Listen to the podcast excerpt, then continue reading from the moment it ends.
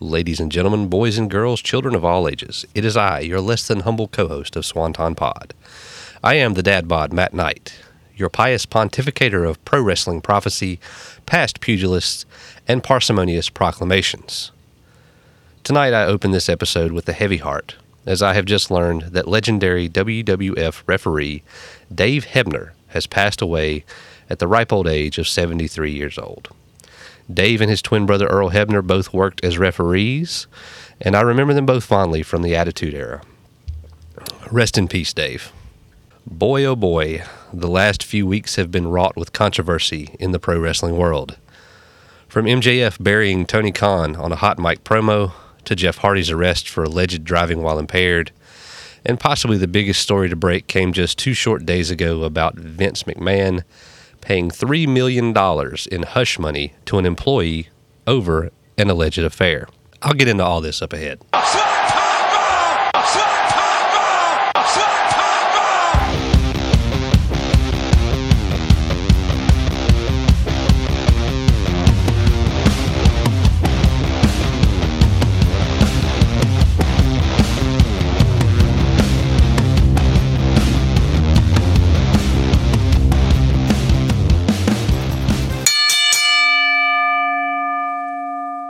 The Sportster reports MJF, also known as Maxwell Jacob Friedman, did not appear on AEW programming this week, leaving the wrestling world to wonder what's next for the 26 year old. On last week's edition of AEW Dynamite, MJF cut a blistering pipe bomb promo in which he called out his many critics and AEW president and CEO Tony Khan. At the end of the promo, the 26 year old wrestler asked Khan to fire him that obviously hasn't happened, and it's anybody's guess what will happen next. I'm better than you, and you know it. AEW has since pulled all MJF merchandise from their online shop, and he's no longer listed on the company roster. Furthermore, the company removed MJF from their television intros. In the latest edition of the Wrestling Observer newsletter, Dave Meltzer noted that there's nothing new on the MJF front since his skating promo. Meltzer added that MJF's AEW contract definitely goes through at least January 1, 2024. Regarding the decision to remove MJF merchandise, Meltzer explained that AEW is looking at short term money and this is a long game play, and that the company wants people to think that he's gone. So, I called it in the beginning Also was wrong and I called the Cody Rhodes thing a work, but this one, it's pretty obvious that it's a work. So, what are my thoughts? The promo was too much too soon. Um, I think that it was a dead giveaway at reimagining CM Punk's notorious pipe bomb uh, back in his WWE days.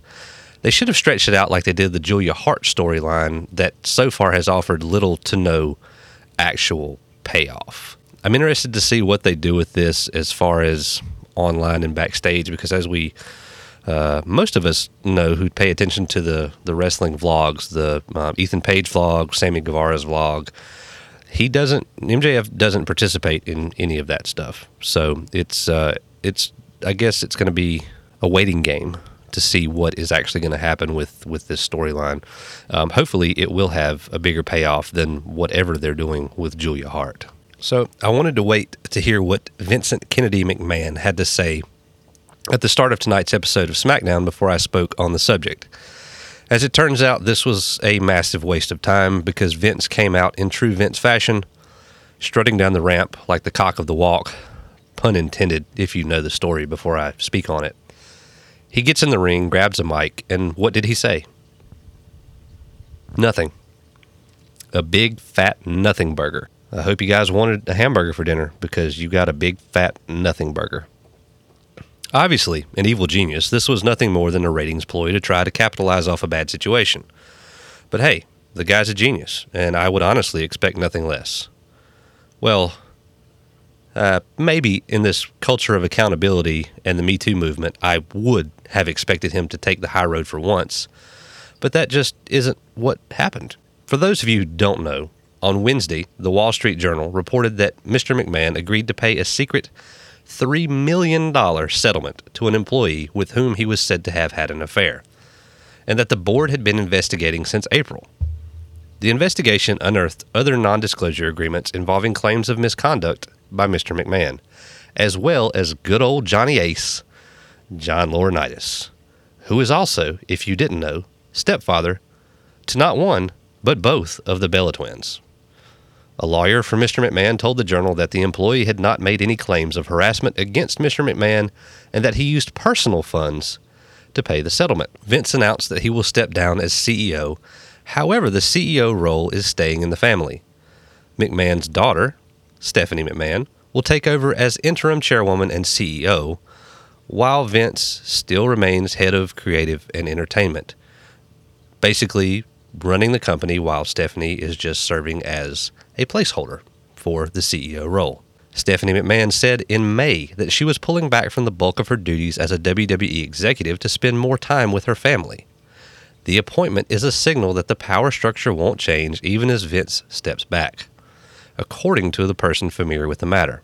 It is also speculated that John Laurinaitis will be Vince's fall guy and his position as head of talent relations terminated due to budget cuts. With these allegations coming out, I want to congratulate a veteran wrestler we have here in the Carolinas. As far as I've heard, in his close to four decades in the ring, he has remained controversy free, other than his notoriously long promos and cheap heat he gets from the crowd.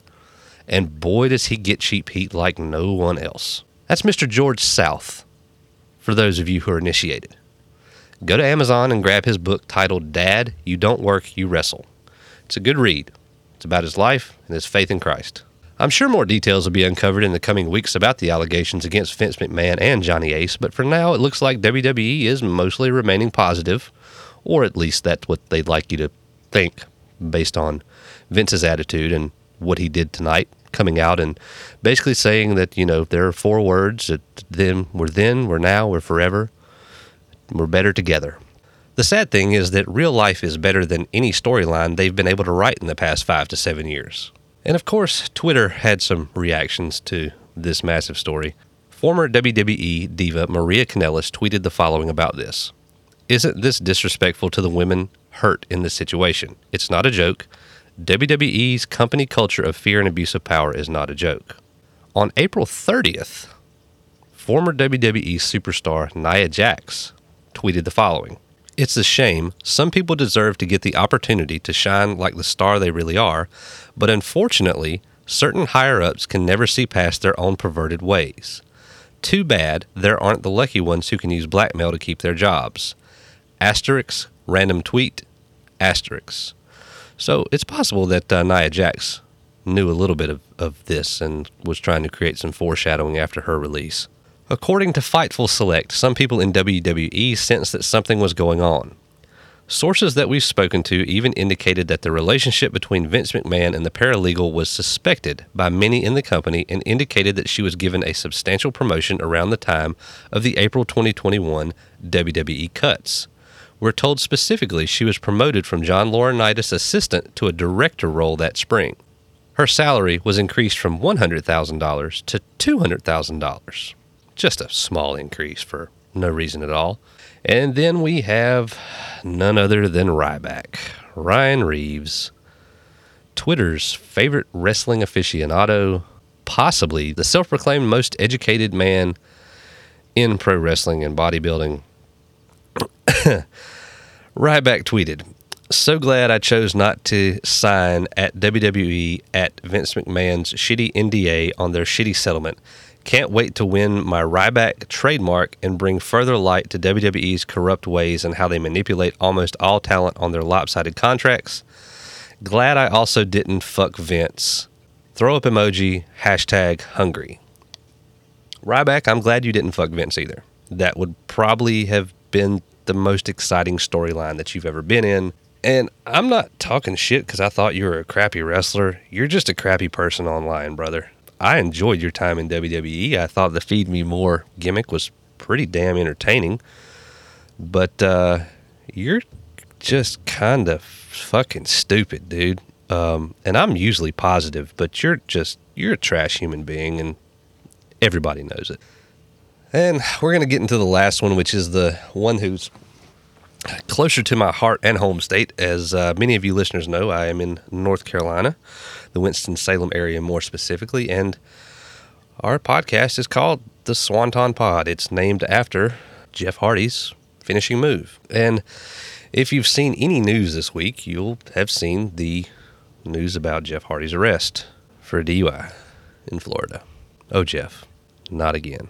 So on Monday, Jeff Hardy was arrested and now faces three charges. This happened in the morning. The three charges, including his third arrest for driving under the influence of drugs or alcohol in the past 10 years, Hardy was arrested in Volusia County, Florida, according to online records. That charge, along with driving with a suspended license and violating restrictions placed on his driver's license, continues a long history of legal troubles and drug and alcohol related incidents for Hardy. Hardy was arrested twice in 2019 while a member of the WWE locker room, once for public intoxication in July and a DUI in October. WWE sent Hardy to rehab after the incidents. AEW President Tony Khan acknowledged Hardy's arrest in a statement posted on Tuesday. Khan stated that Hardy is open to AEW assisted treatment for substance abuse. Hardy is suspended without pay and can resume performing in AEW only once he completes a treatment program. We were able to resume contact with Jeff Hardy this afternoon, Khan said. AEW does not condone Jeff's alleged behavior. We've made it clear to Jeff that we'll assist him in getting treatment for substance abuse issues, which he has indicated that he's open to receiving. In the interim, he is suspended without pay, and he can only return to AEW upon successfully completing treatment and maintaining his sobriety. I have seen a ton of memes and negativity about this story online, and I've even poked a little bit of satirical fun myself. Negativity is not my goal with this story. I personally have experienced issues with substance abuse and have had close friends that weren't able to beat their demons. I hope this isn't the case for Jeff. I admire Tony Khan's stance and his willingness to get Jeff the help he needs. Hell, Tony has a great relationship with Dallas Page, and that man has been able to work miracles for the likes of Scott Hall and Jake Roberts. While the situation with Jeff is bad, it could always be worse. That's not a cop out for me to say. With any situation, generally, it could always be worse. However, with this situation, Jeff was arrested at gunpoint. The videos on TMZ and plastered all across the internet. You see the officers with their guns drawn as they remove Hardy from the car. Luckily, he wasn't belligerent and didn't hurt anybody while operating the vehicle. If the past two weeks proves anything, it's that CEOs and pro wrestlers are people just like you and I. Everyone is flawed, and everyone can move forward from their mistakes. It's their own decision. It's t- only time that can tell. That's one reason why this sport is so damn great. Pro wrestling truly is for everyone. Until next time, you marks, I'm the dad bod Matt Knight. Don't have extramarital relationships. Try not to drink and drive. It's hotter than a hoochie coochie out there, so if you if you drink, don't drive. Do the watermelon crawl. That's some country music references from here in the Carolinas. Once again, go check out amlwrestling.com for their latest events. They have a big one coming up here on the 26th of the month. And then another one in, I believe, August 28th, featuring FTR. Pro Wrestling Gods, those guys. Anyway, go learn to sell. Run through the money, the pressure be calling. Left on my blessings, I feel like I'm falling. The birdie is back. Tell me I'm garbage, I'm going through something, that's why I ain't calling. Phone in progression, it's all that I wanted. A phone in affection, I summon and dub it. Why you be all in my line about nothing? Why won't you go get you a dollar or something? Don't hang with a nigga who lying for nothing. I see that we different, you riding, I double. I don't do discussions on bragging about hundreds. Don't go to your places, I know that they sunken. Don't call me your brother, I barely could trust it. I talked to a shorty, she bagging the bugging. And I'ma need all of my dollars on corporate, so hand me the money, I divvy the pie. I'ma give all of my people a portion to build them a fortune I'm flipping the ride. I can't be mixy when iffy the vibe, and 40 on 50 is really the time. Why are you all on my phone like you want me, like you wasn't pushing the kids to the side? I don't know if you bitches are thinking I'm blind. Cross on my crosses and dot on my eyes. Done with your efforts, I'm dealing with pressures. I know it's a lesson, that's word of the wise. Dubbing the mixes I'm mixing, I know I've been missing. I needed some personal time. Fuck all the pictures, dimensions. I don't with your digits, I mean it, I'm staying inside. Cause bitch, I got problems on problems on problems on problems on problems on problems I solve them. I run through the money, the pressure be calling. Left on my blessings, I feel like I'm falling. The birdie is back. Tell me I'm garbage, I'm going through something, that's why I ain't calling. Phone in progression, it's all that I wanted. The phone in affection, I summon and dub it. Cause bitch, I got problems on problems on problems on problems on problems on problems I solve them. I run through the money, the pressure be calling. Left on my blessings, I feel like I'm falling. The birdie is back. Tell me I'm garbage, I'm going through something, that's why I ain't calling. Phone and progression, it's all that I wanted. A phone in affection, I summon and dub it.